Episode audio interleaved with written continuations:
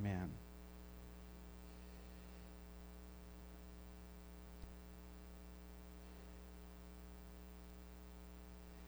Amen. We can turn to the book of Exodus, chapter 34, verse 29.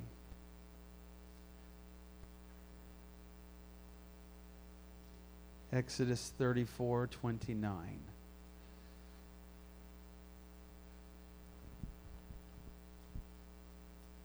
I had the, the privilege of getting to speak to and join the Kent or Federal Way congregation this past week by Zoom. And thank the Lord, we uh, have the ability to do that. And I'm thankful that we are a part of a body. This congregation is a part of a body that has more than just us. And uh, Lord willing, soon we will get to fellowship all together have another united service. Those are just uh, wonderful times in the Lord.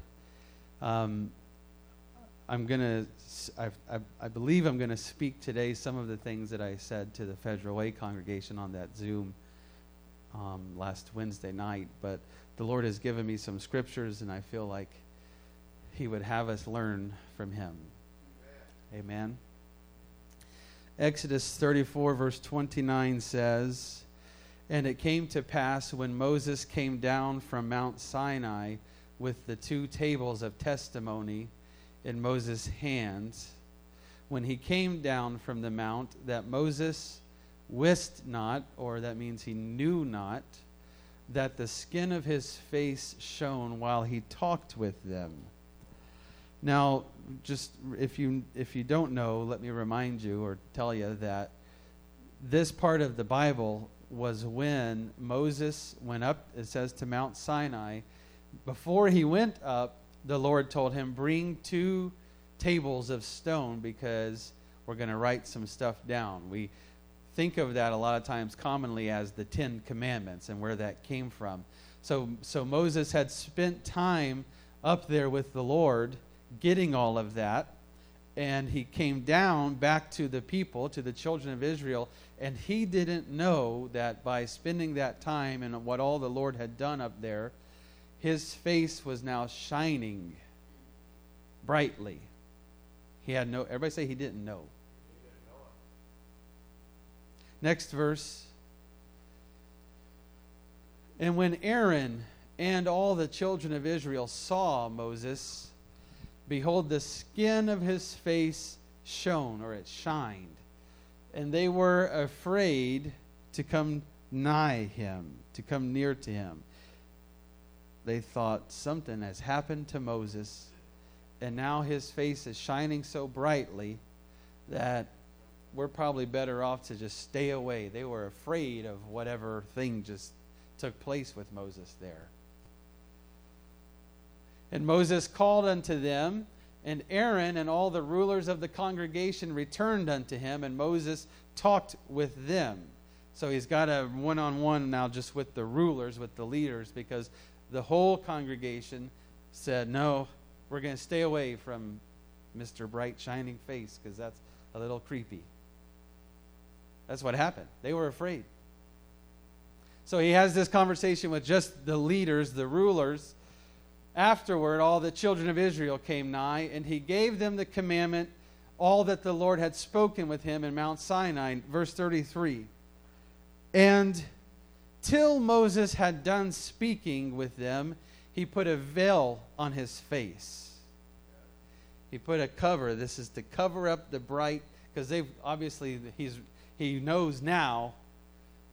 You are you are scaring us. You're you're spooking us because of how bright your face is. He says, Okay, well, I got a word from God. I've got to share it with you. I have to tell you. So he says, I'm going to put this veil on my face so that maybe I'll be a little bit less frightening, but I've got to share this word with you. So he puts the veil on, he talks to them. Next verse. But when Moses went in before the Lord to speak with him, he took the veil off until he came out. And he came out and spake to the children of Israel. that which was commanded. Verse 35 And the children of Israel saw the face of Moses, that the skin of Moses' face shone. And Moses put the veil upon his face again until he went to speak with him.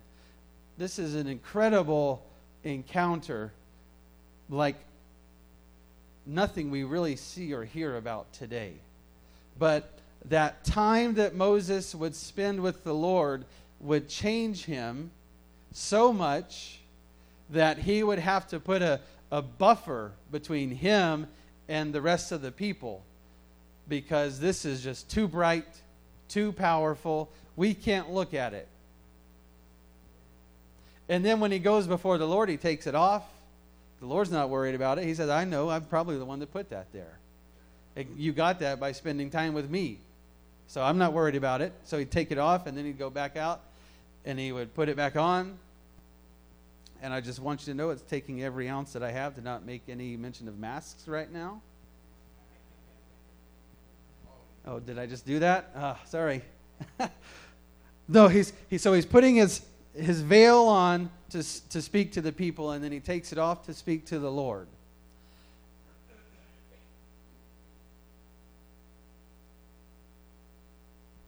When I see this, and I think about it from the children of Israel's perspective, they know that Moses was their leader, right? They already came out of Egypt. They've already gone through this wilderness thing. That's where they are. And it's kind of like, for better or for worse, their wagon is hitched to Moses' trailer. And so they know this guy. They know the Lord does all kinds of wild and crazy things with him and through him and for them. They've witnessed all of this. And so they know whatever Moses says is to us from God. But I still need to keep separation. This is the way they're, they're looking at it. I don't want to get too close to that. I don't want to be so wrapped up in what God's doing with Moses that it starts to affect me. I'd rather keep a safe distance and be comfortable in my spot and let Moses be in his spot in, in the zone. And I'll just sit back here and I'll hear what he says. And then I'll just try to live and follow after whatever is the word of God, the instructions that he gives from Moses. I think of that and I put it in, in modern day terms right now, and I think, how often do we feel like I need some kind of safe space or, or buffer between me and God. And I'm comfortable to just let that be the preachers, the worship team, the greeters, the ushers, whoever. They, they can do what they do, and then I'll be, be more comfortable to have this kind of go between. And I'm, I'm safe here. I know that things aren't going to get too wild and crazy right here in my seat. So I'd be more comfortable just staying here. And then, even if we're not just talking about in the church building, but then when we get outside of church and now we're living our lives, it's kind of like, well, I hope Elder Flowers is doing the elder thing today because I'm doing the saint thing today. And as long as he's doing that, I'm comfortable and I'm good staying here in my spot, in my role, in my lane. And if we're not careful, we want to put some sort of buffer between the Lord and us personally. And we, and we get our comfort from that. That's, how, that's the mindset that the children of Israel had. And it was so much so that I want to be disconnected. I, I don't want to be too closely connected to what the Lord is doing or saying.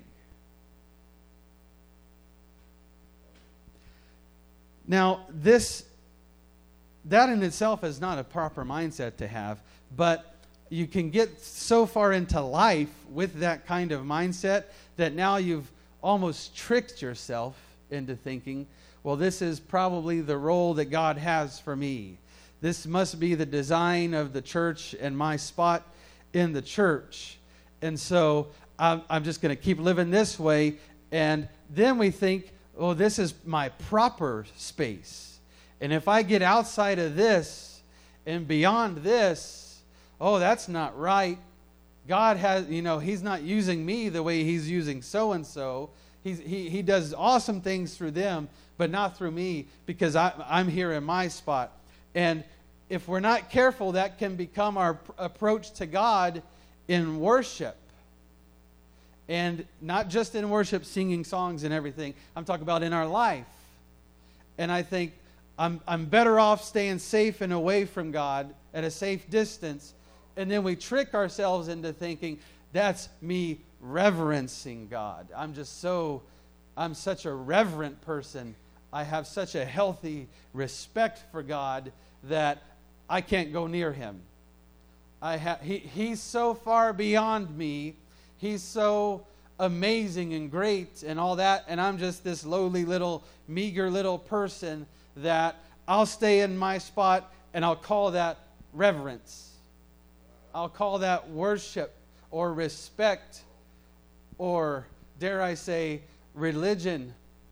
I'll call that my religion, me and my role and him and his role, and no blurring of the lines in between. Let me read. I'm going to have to do some reading here because I felt the Lord gave me some things as I was just making these notes, and it's better for me if I just make the notes and read the notes and not try to change the notes. When done improperly, reverence places distance between God and me. When done improperly, I call it reverence, but I'm actually it's actually distance. Put God over there, put me over here, and that's my healthy respect for Him.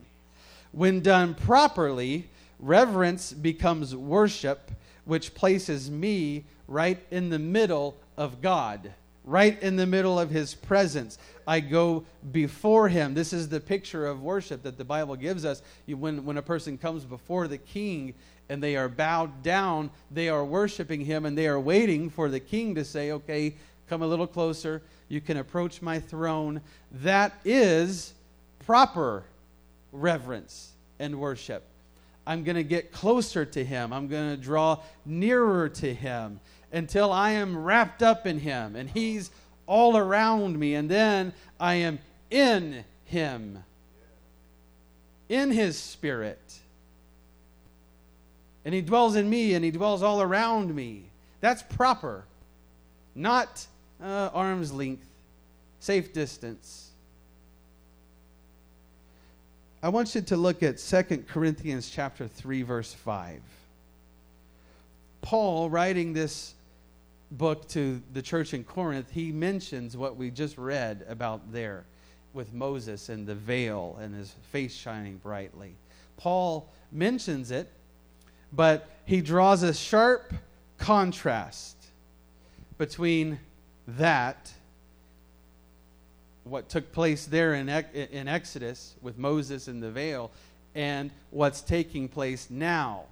What is the proper way to go before the Lord, or, or for us to live a life as He would have us live it? Live it. 2 Corinthians 3, verse 5. Not that we are sufficient of ourselves to think anything as of ourselves, but our sufficiency is of God.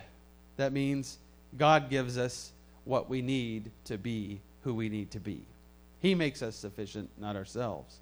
Verse 6 Who also hath made us able ministers of the New Testament. Everybody say New Testament. New Testament. He has made us, me and you, able ministers of the New Testament.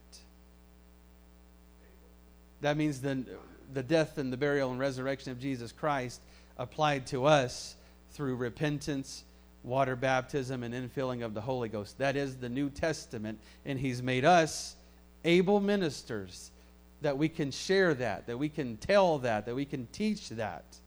Amen? He's made us able ministers.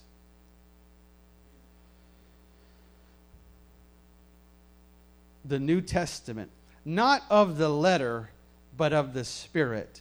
For the letter killeth, but the Spirit giveth life. This is the sharp contrast that I mentioned. He talks about letter, or what we call the law, and the spirit. The law and the spirit. The law and the spirit. He says the law, the letter, kills, but the spirit gives life. We get to be able ministers of the New Testament and tell people you don't have to just try to fulfill the letter of the law of the Bible, and if you don't, sorry. No, we get to tell them you get to have the Spirit of God come and live and dwell in you, and that gives you life here and eternally. The Spirit gives life. Verse 7 But if the ministration of death, he's going to talk about Moses here, what just happened there. But if the ministration of death, written and engraved in stones, was glorious, so that the children of Israel could not steadfastly behold the face of Moses for the glory of his countenance, which glory was to be done away. That's a big fancy way of Paul saying, if the law was so great, if the law, the letter, and that, that's why we, got, we call it the law, because that's what was written on the tablets, okay? The instructions of God, the letter, the law. If that was so great, so powerful, so awesome that Moses could not even approach the children of Israel with it, because of how he looked, because of the, the bright, shining face. If that was that great, then how much greater should be the Spirit? How shall not the ministration of the Spirit be rather glorious? You can't be trying to go and minister the Spirit. Let the Holy Ghost minister to people and not expect some kind of great, awesome, powerful glory. Yeah. Not of you and me. He said it earlier. We're not sufficient of ourselves. The Holy Ghost makes us sufficient.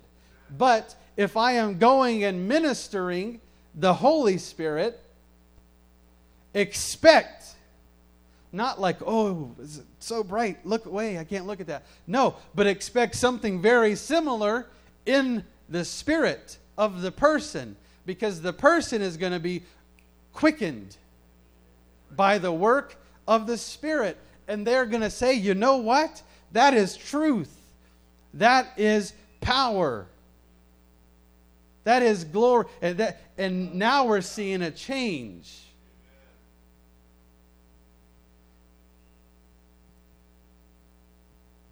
Second Corinthians chapter over here. Skip down to verse 12. Now that we got that, this is what Paul says. Now that we know the Spirit ministering and not the letter of the law ministering brings this great and awesome power, seeing then that we have such hope, we use great plainness of speech He's telling them that's why we go around and talk the way we do about God, about the scripture, about Jesus. We have great plainness of speech. I don't have any need to make it sound flowery. I don't have any need to make it sound, you know, so special there are some people today they just they i don't know they've heard it somewhere in the past incorrectly that you can't even mention his name. His name is so great and powerful. Or if i'm going to send it in an email i'm not going to type it because i'm a little too afraid to type it because it's so glorious. Or, or i'm going to put it in a special font so that it stands out from the rest. Paul says, no, we use plainness of speech. Plainness of speech means me going to a person and then speaking to them in such a way that I know they're going to understand. Not talking way over everybody's heads.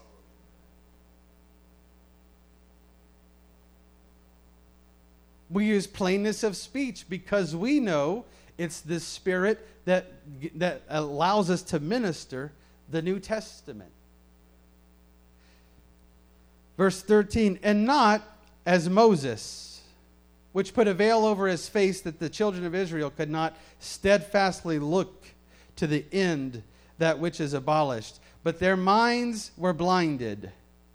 For until this day remaineth the same veil untaken away in the reading of the Old Testament. Man, that's. You want to talk about a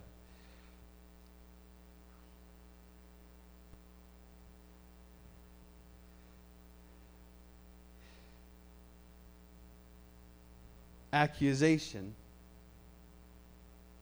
You want to talk about an accusation.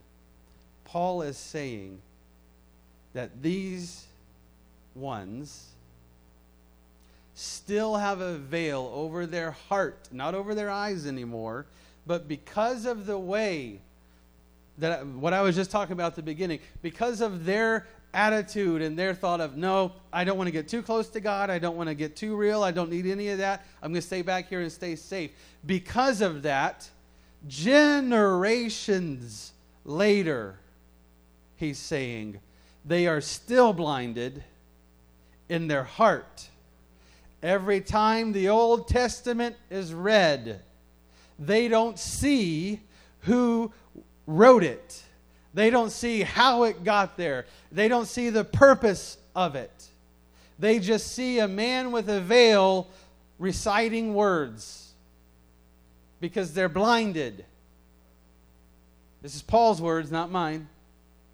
There remaineth the same veil untaken away in the reading of the Old Testament, which is done away in Christ. Verse 15 But even unto this day, when Moses is read, the veil is upon their heart. Nevertheless, when it shall turn to the Lord, the veil shall be taken away. Now the Lord, verse 17, now the Lord is that Spirit, and where the Spirit of the Lord is, there is liberty.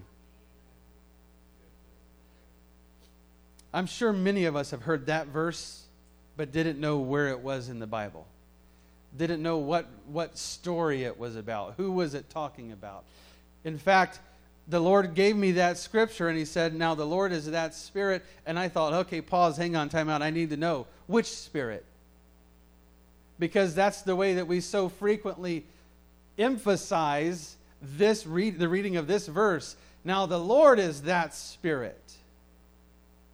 What spirit? Well, what, are we, what have we been talking about? The, the ministry of the New Testament, which is not the letter of the law, but it's the letter of the Spirit, the, the ministry of the Spirit.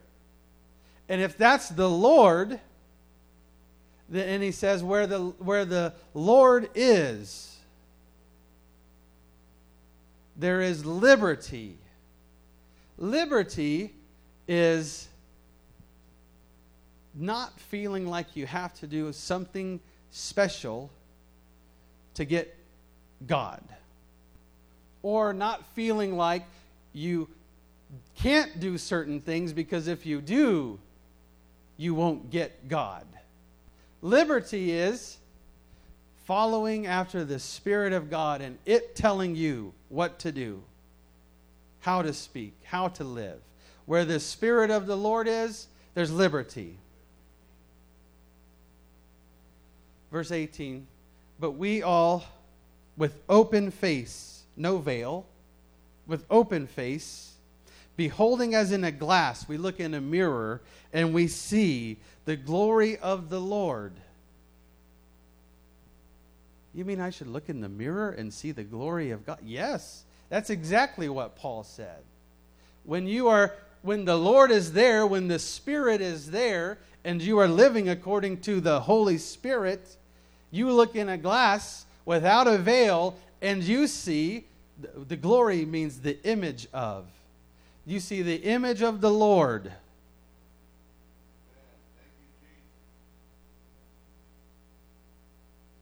When you're doing it right.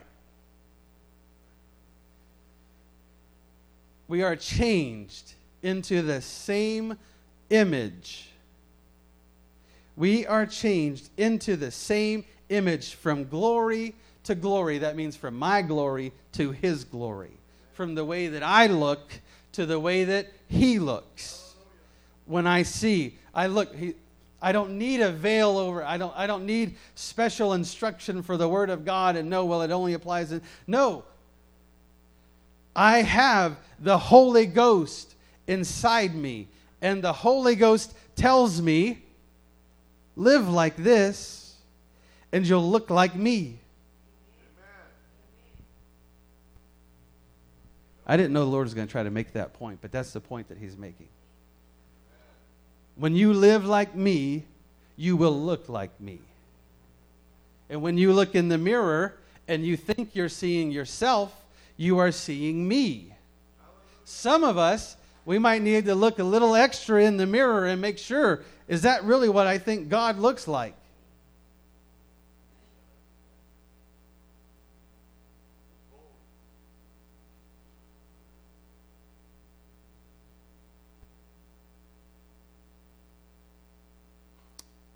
I'm talking about the contrast that Paul's making here.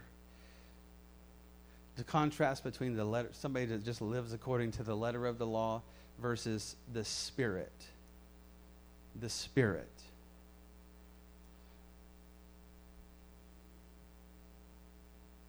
The, when you live according to the letter of the law, you just try to check every box make sure I'm doing this and not doing this.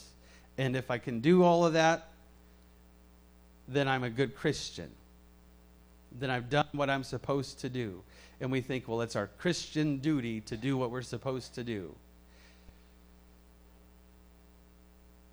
But Paul says we the Spirit makes us able ministers of the New Testament. The Spirit. I've got to, I'm, i know I'm repeat, repeating this, but I've got to make it clear. It is the Spirit that does the work through us. I call this spirit ministry. Spirit ministry.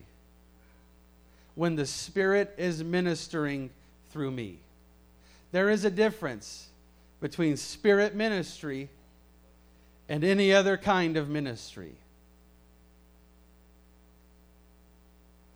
I'm not going to take the time to read this, but if you look in Acts, I think it's 10 or uh, chapter 11, it starts to talk about this, this city called Antioch. And they would go in and out of this place called Antioch. At one point, it says they were there for over a year teaching.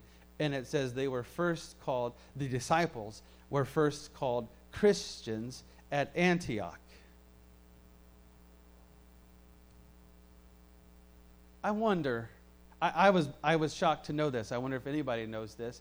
How many times the word Christian is mentioned in the Bible? Three. That's it. Three times the word Christian is mentioned in the Bible. And it has a very simple meaning one who follows Christ.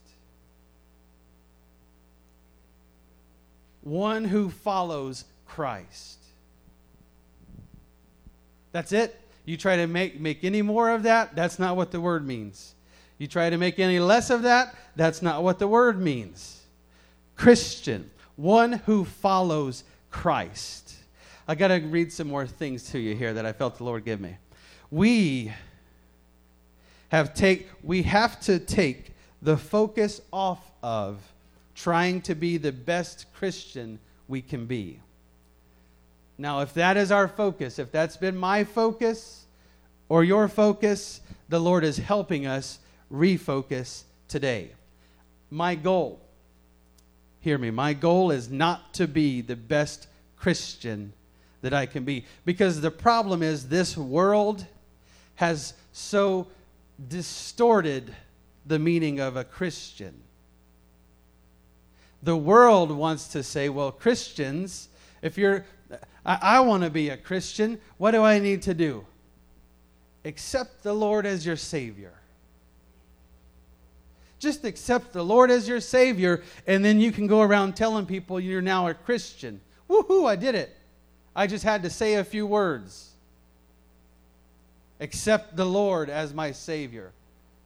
Oh no no no! It's, it's going to be a little bit more difficult than that, brother. Sorry, I know we've got a we've got a whole history of the universe built around this, so it's going to be a little bit more difficult than a few words. We're going to make it a longer prayer. Give it a little bit more unction and emphasis, and whoo, put the right words in there. Talking about confessing, I'm a sinner. Yeah, yeah. Go, go down that road a little bit and make sure you know how bad you are and then you can be a Christian. Let's go back to just saying we accept Him as our Savior because that's a lot easier. And I promise you, you'll find some on both. What about just give my heart to, to Christ? That's not a bad place to start, but can you tell me really how you do that? And if you only have to do it one time? Well, not just my heart, my life. Okay, now we're getting we're getting closer. Give your life to Christ. But not just some words, not just some words that we say. Giving your life to Christ honestly really means like I said earlier, if he woke me up this morning, then it's his life, not mine. If he will.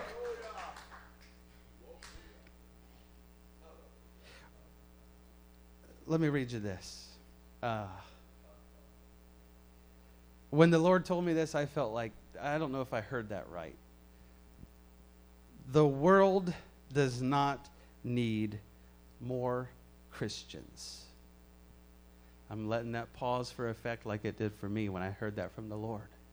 What do you mean the world doesn't need? And then he said, No, it needs Christ.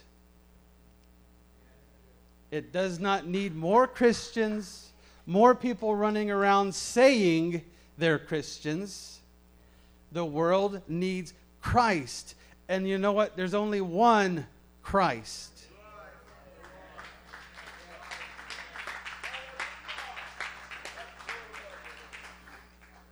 If my goal is to be a good enough Christian, then the problem with that is when I become that, I get the glory. If I say my goal is to be, I, I, one day I want to be one of those that can check every box and does all the right stuff and doesn't do any of the wrong stuff. When I finally get there, then what happens next? I just say, I made it. I've arrived. I became good enough at being a Christian. If that's my goal, to be the best Christian I can be, then way to go. Pat on the back. But that's you getting the glory. The Bible says specifically, no flesh will glory in his presence, it also says he will not share his glory with another.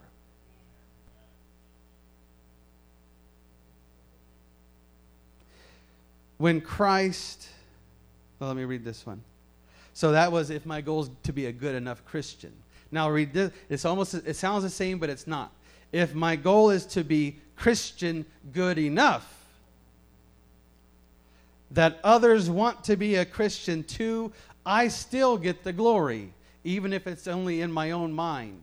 I think, well, if I'm just living the life good enough, successful enough, correct enough, and then others see it and they think, well, that's a good Christian, let me try to live the way they do.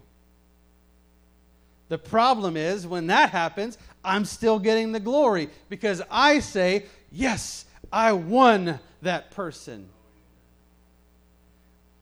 I've now got a follower. Oh, hang on. What was the definition of Christian? One who follows Christ. If I'm trying, or, okay, we're getting, we're, I know, I know. We have to stop and observe the congregations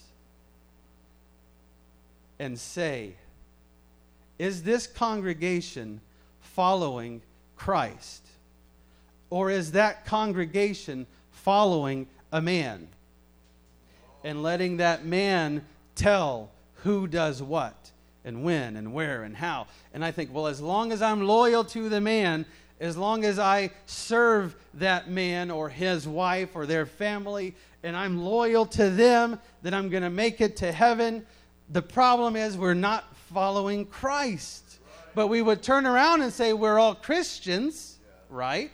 We would say that we're Christians because we all go to a church that preaches about Jesus. But there is one definition of, I'm going to say this again. The word Christian is in the Bible three times. Once is what, I, what we mentioned earlier in Antioch, where they said the disciples were first called Christians at Antioch. Another one is when Paul is talking to, I think it's Agrippa, and he says, Almost thou persuaded me to be a Christian. That means you got this close to me giving my life to Jesus correctly and following him. Almost.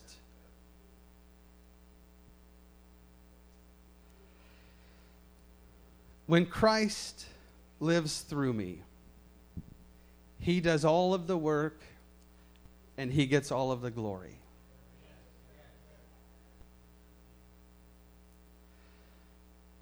Matthew chapter 6, 16, sorry. Matthew 16, verse 24.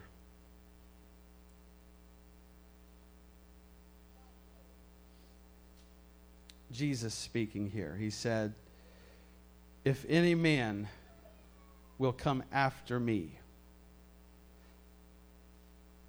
If any man will come after me, that means to follow after me, to go, to let me be the guide, and then them follow as I am the guide. Let him deny himself and take up his cross and follow me. I don't want. Uh, uh, just get this picture in your mind. What was it? The old, the old. Uh, oh, nursery rhyme or something about the uh, the Pied Piper. Is that who it is?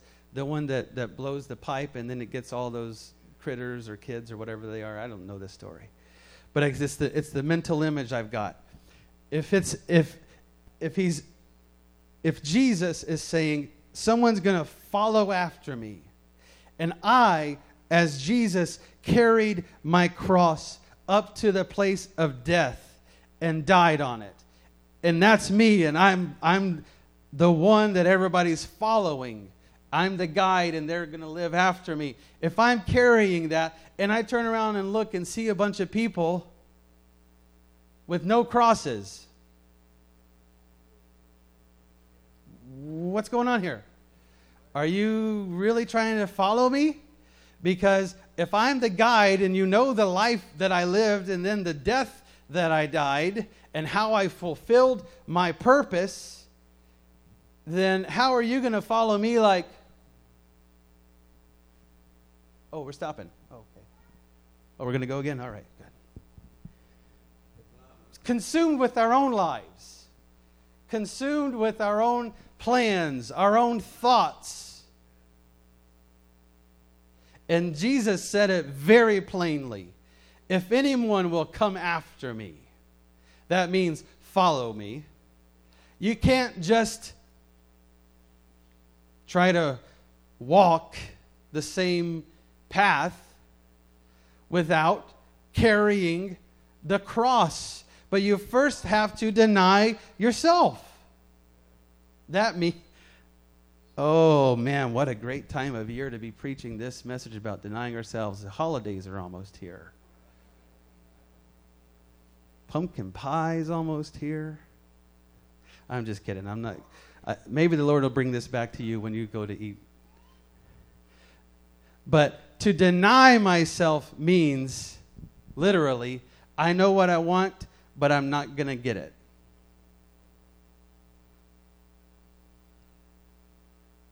To deny myself. Now, we're talking about our life.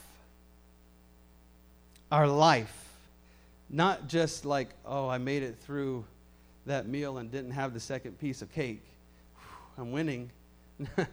I'm talking about our life.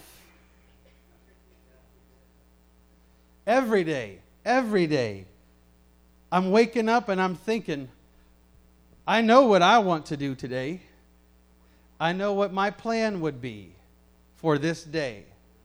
But I am only going to do that, first of all, if the Lord allows me to. But greater than that, I'm going to seek Him for what He wants me to do this day.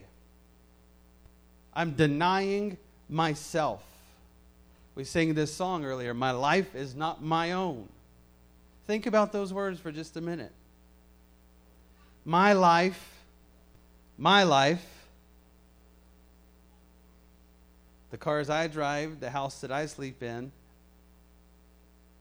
the job that I go to, all of the things that identify me, they are not my own. I don't get to choose them.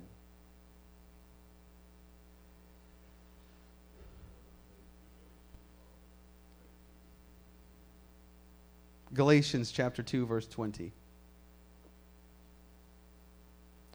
Paul wrote this, I am crucified with Christ. Just like he heard what, what Jesus said in Matthew there. If anyone's going to come after me, deny himself, take up his cross. Paul says, I am crucified with Christ, yet I live. I am crucified with Christ, but I'm still here on this earth. Yet not I, but Christ liveth in me. And the life I now live in the flesh, I live by the faith of the Son of God who loved me and gave himself for me.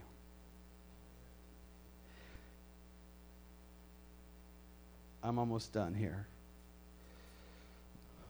Philippians chapter 1, verse 20.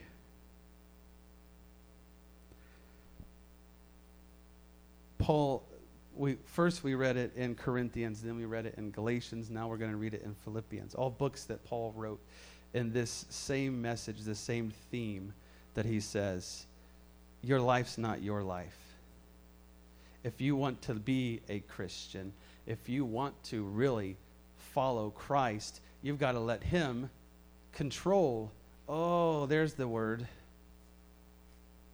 You've got to let him control your life.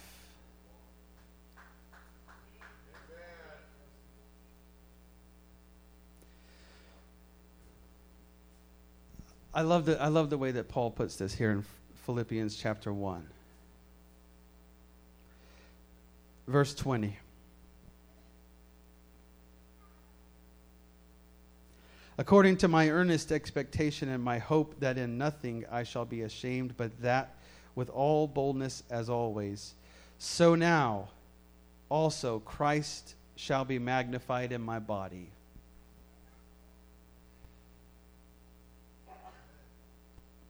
Let me, let me read just these notes to you first, just quickly. You, you and I, can reach a point, I would actually say we should reach a point where we are no longer trying to live like Christ or be like Christ. But the next step or the next phase is when you are living, it's not really you living, it's Christ living. Paul reached this point where he could say that simply by living, by being alive, Christ was living in the world. We're going to get there to the verse, but I got to give you these notes first. You can get to the point where you know if you die, you reach your reward. You know it. No question, no wondering, no doubt, no hoping. I know that if I die, I have reached my reward. But if I keep living, the work of God will get done in my life through my life. Verse 21 For to me to live is Christ, And actually, let me tell you, if you've got a King James Version, that word is is in italics. And it says, For to me to live is Christ, but you can take that word out because the translators added that word. So it actually says, For to me to live Christ. To me to live Christ. Christ is the outcome of me living.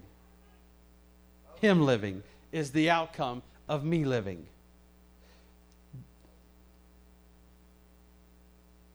And to die is gain. But if I live in the flesh, this is the fruit of my labor. Verse 23 For I am in a strait betwixt two. I've got two things going on here, two choices to live or to die. If I live, Christ is living. If I die, I'm going to heaven and I'm going to reach my reward. These are not difficult choices.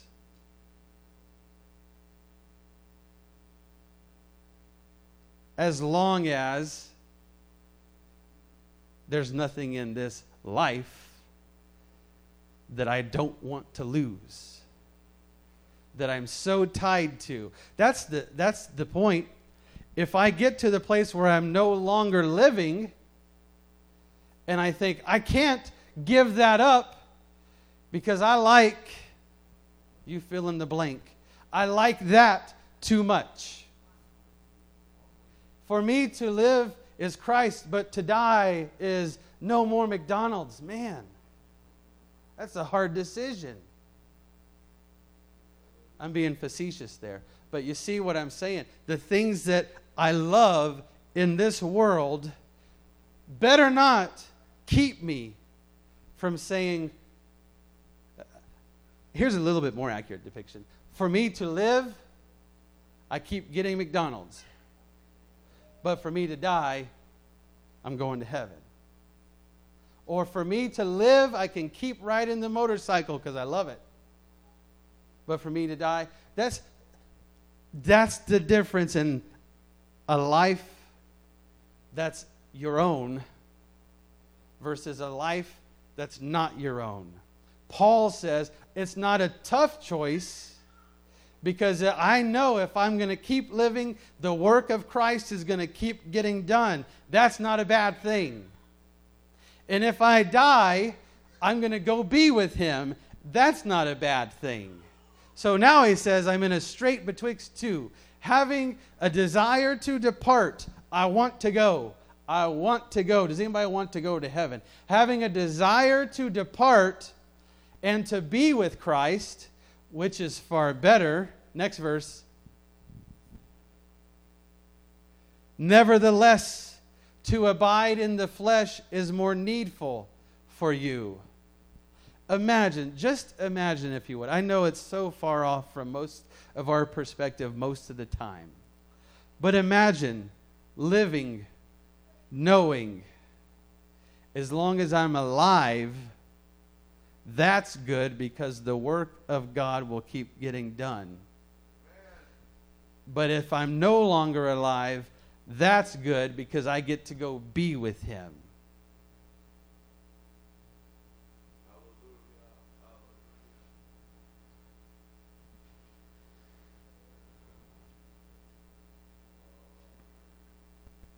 We can stand. I'm almost done.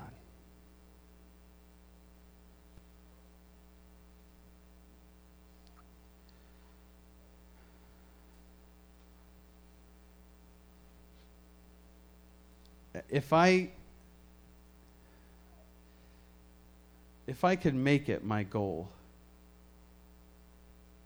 it would be like what we read at the beginning, where Moses gets the word and comes down from the mountain. And now, when people look at him, they see such a change. They see such a transforming.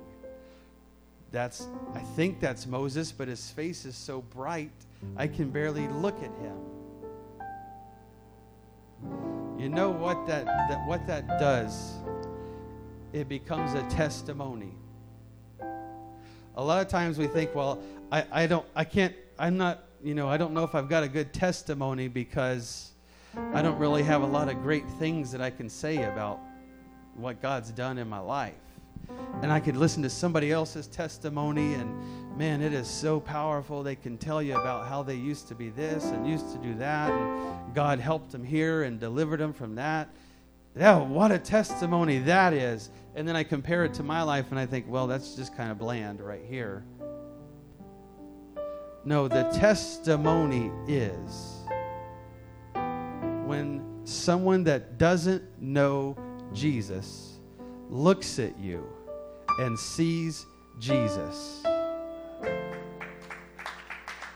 I don't have to I don't have to be able to tell them a 30-minute recount of the history of my life. No, if they're seeing Jesus, that's the point. They've reached it. It's just like what Paul says when he says, if I'm going to keep living, if I'm going to keep being here, Jesus is going to keep getting his work done because I'm here.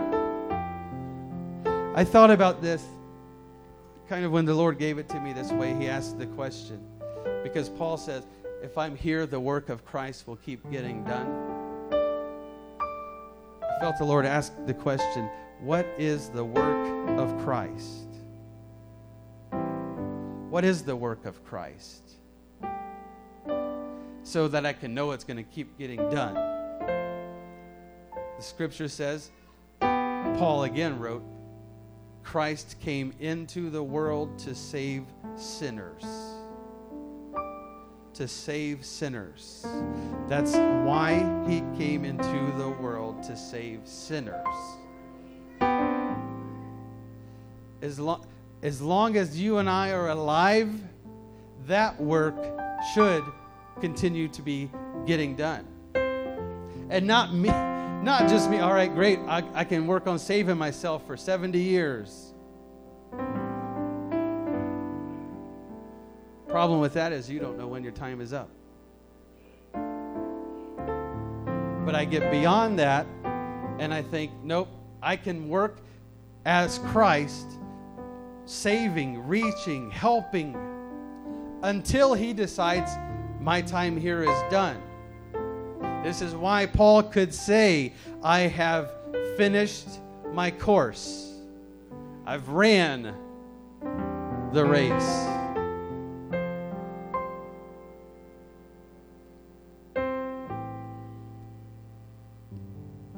This is the last last point I'm going to try to make when I heard a preacher put it this way Paul was not patting himself on the back when he said, I've ran a good race. No, that's not Paul. If you know him at all, he does not ever use such a word to describe him and who he is and what he is. The race is a good race. The course, the life that God has chosen us to live is a good life, a commendable course, race. We can get so consumed with our own life, our own world, m- me and mine, our family, what we're doing. We can get so consumed with that that we don't even realize God put us here to run a good race to chase after, to pursue. Paul says to apprehend the thing for which I've been apprehended.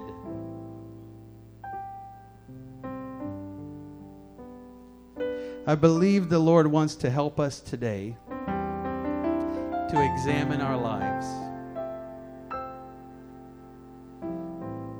For as much, for however much longer you and I are going to live, we are going to get 24 hours in every day that we live. We know that. Those of us that are married, for as long as our spouse lives and we live, we are going to get 24 hours a day with that spouse. Those of us that have children, as long as we live and they live, we're going to get 24 hours a day with those families. I believe the Lord would cause us right now to examine our lives. I'm not looking for guilt or shame about what I've done in the past and the life I've lived up till now. The Lord says, Today, the scripture says this today is the day of salvation. And from this day forward, if that becomes my motto, today is the day of salvation. First of all, I'm going to know it right away. I'm saved. But greater than that, today is still the day of salvation because every one of us in the family, the coworkers, the neighbors, everyone that we see and encounter, today is the day of salvation.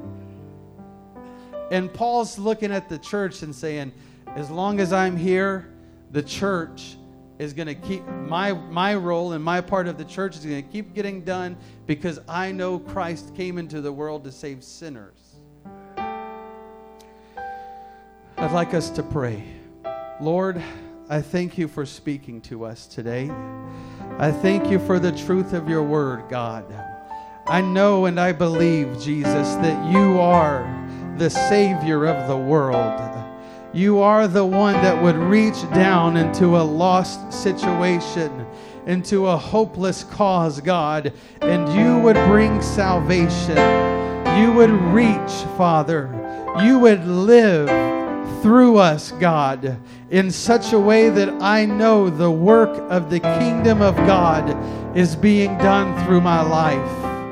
Father, I commit myself right now, this day, Lord Jesus. I commit myself to living according to the life that you would have me live, following after you, following after you, so that I know, Lord, I am living as Christ. I am living as Christ. I want Jesus to live through me. I don't want it to be my life anymore. In the name of Jesus, I'm going to open these altars. I'm encouraging you to find a place and pray. Let us know, let us speak to the Lord and know, God, I'm laying my life down. I'm laying my life down, Lord Jesus, and letting you live through me. I want your direction. I want your calling. God, I want your burden. I want it to be your direction for my life, God not the things that I would pursue, not the desires of myself, Lord. God, I lay those down right now and I give them to you. I give myself to you, Father. In the name of Jesus. In the name of Jesus, I'm going to pursue after you, Lord. I'm going to run and chase after you, Lord Jesus and know that you have apprehended me and know that you have called me. Know that you are living your life through me, Lord Jesus. God, I don't want to get any glory of myself. God, I'm not looking to boast in myself, in my accomplishments. God, I'm looking to give you glory. I want to be changed into your glory. I want to be changed into your glory, Jesus.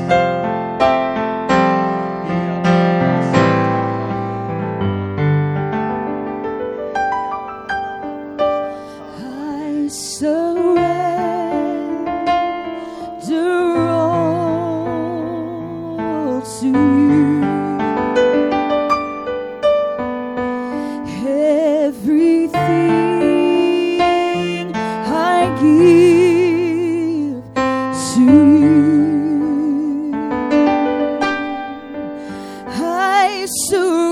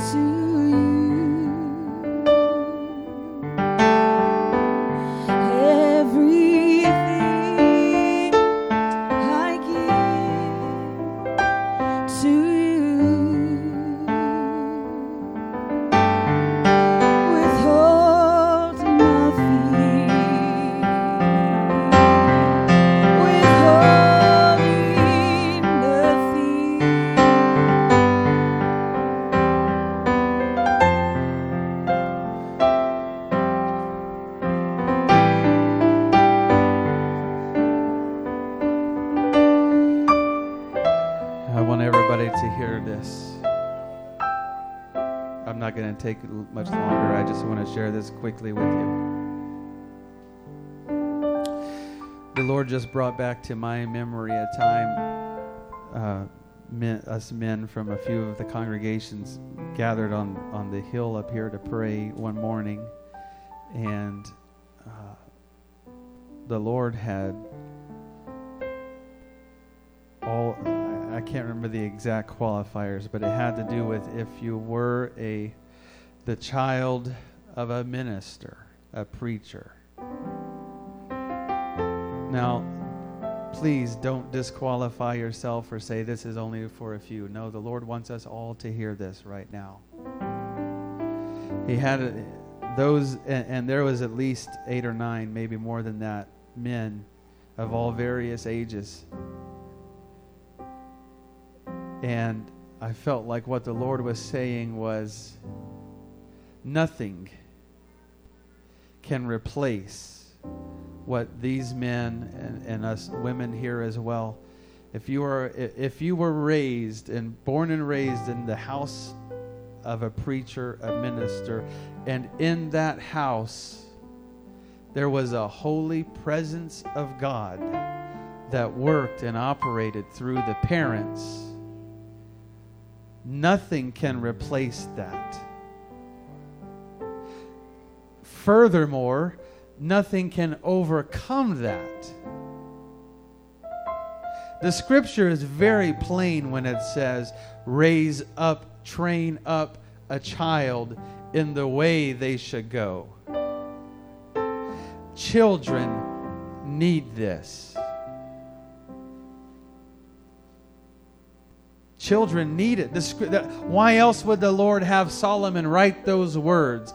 But the Lord knows from the time you are a child and you are learning, you are impressionable, and you are observing and seeing. Now, I know that's not the course that the Lord has for every person, not even all of us here. But if that is you, if that is me, the Lord is telling us today nothing can overcome what you learned as a child. Because you didn't just learn it from a teacher, you were trained in it by the Spirit of God. I've, pray- I've prayed with people before. I've prayed with people before in their teenage years and in their adulthood and you you know oh man they, they might not be doing right right now. But when you start to pray and you realize the spirit of god is here in this vessel because of who they were as a child and how they were raised how they were trained up. Now if you're if you're 10 or 20 or 40 or 60 and you were that Thank God for it. It's still there, it applies. But each one of us, with children of our own, or because we're a part of this congregation and this congregation has children of its own, we have the responsibility to train up, to live in such a way that I know the children are being trained the way they should. Jesus, I thank you for your spirit that's here today. I thank you for the ongoing work of your spirit, God. There is no power greater than yours, Lord Jesus. There is no word higher than yours. There is no name higher than yours, Jesus. I thank you for it, Lord God, and I thank you for speaking, ministering, and reaching to us today. I pray let the work of God continue. Let the work of Christ continue in the lives of these individuals, I pray. We give you thanks and glory in Jesus' name. Thank you, Father. Thank you, Lord. Amen. You are dismissed.